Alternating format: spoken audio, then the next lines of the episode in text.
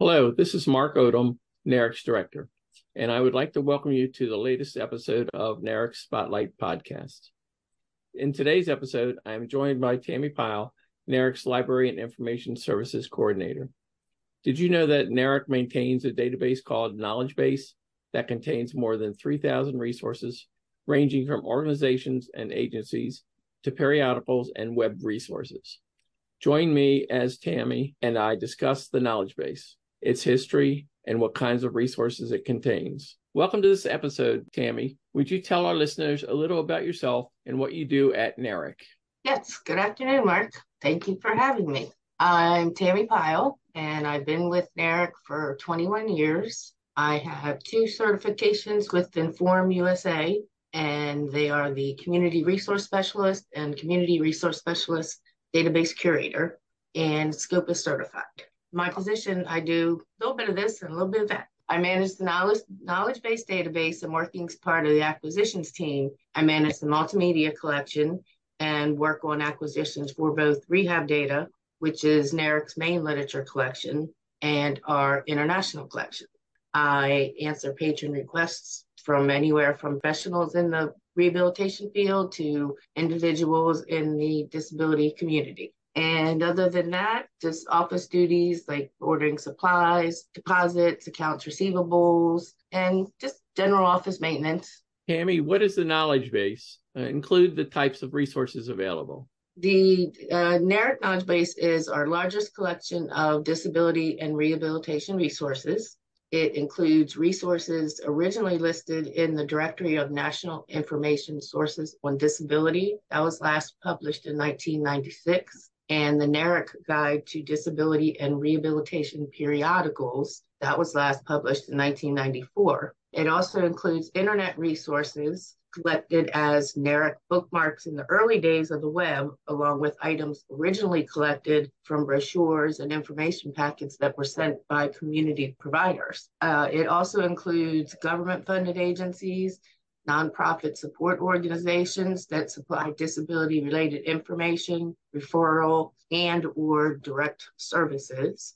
We also include um, providers who operate on the state or local level. There are professional organizations and agencies representing clinicians, practitioners, or service providers are also in the database for-profit organizations aren't usually included in there, but they may be if they offer free or reduced cost services to the public, or if they fulfill a need which is not addressed by any government or nonprofit entity that we know of. We also list journals, newsletters, magazines with the dis- with the disability or rehabilitation focus and internet only resources. Each listing we do have includes contact information, abstract and it highlights the products and services that are offered. Would you please give us examples of the resources included in the knowledge base?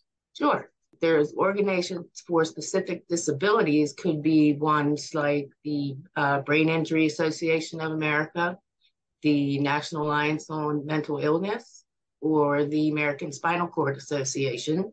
We also have human interest stories for the disability community, which are usually organizations, newsletters, or magazines like uh, Diabetes Self Management, uh, LDA Today, which is the Learning Disabilities Association newsletter, or New Mobility. Then we have periodicals for professionals, journals like the Journal of Vocational Rehabilitation, Art Therapy, Journal of the American Art Therapy Association, or uh, Assistive Technology is another journal. And last, the, we have some online only resources like infoaging.age or lawhelp.org or alzheimersupport.com.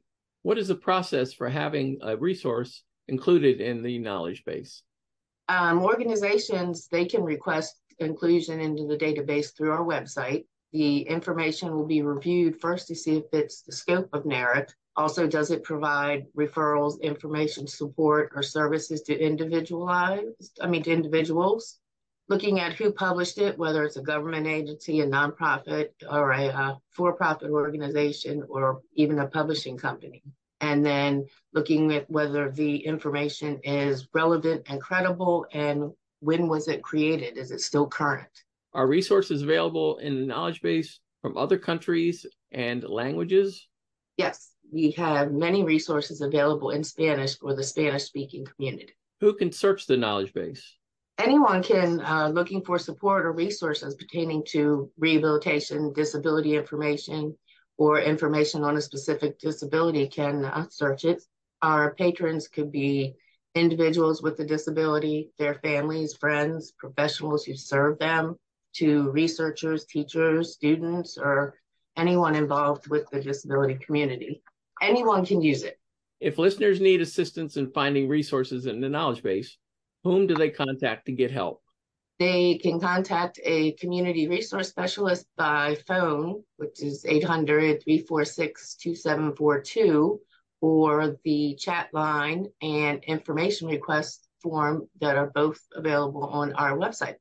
This is Mark Odum, and I would like to thank you for listening to today's episode on NARIC's Knowledge Base. I would also like to thank Tamie for joining me in this conversation. I hope that you found this discussion informative. If you'd like to learn more about the knowledge base or need assistance using it, please contact NARIC's information specialist by calling our toll free number 800 346 2742, emailing us at naricinfo at heitechservices.com, or by using our free chat service on our website, naric.com. All of the resources that we mentioned in today's discussion are available in the description for this episode. Transcripts of this episode are available on our website.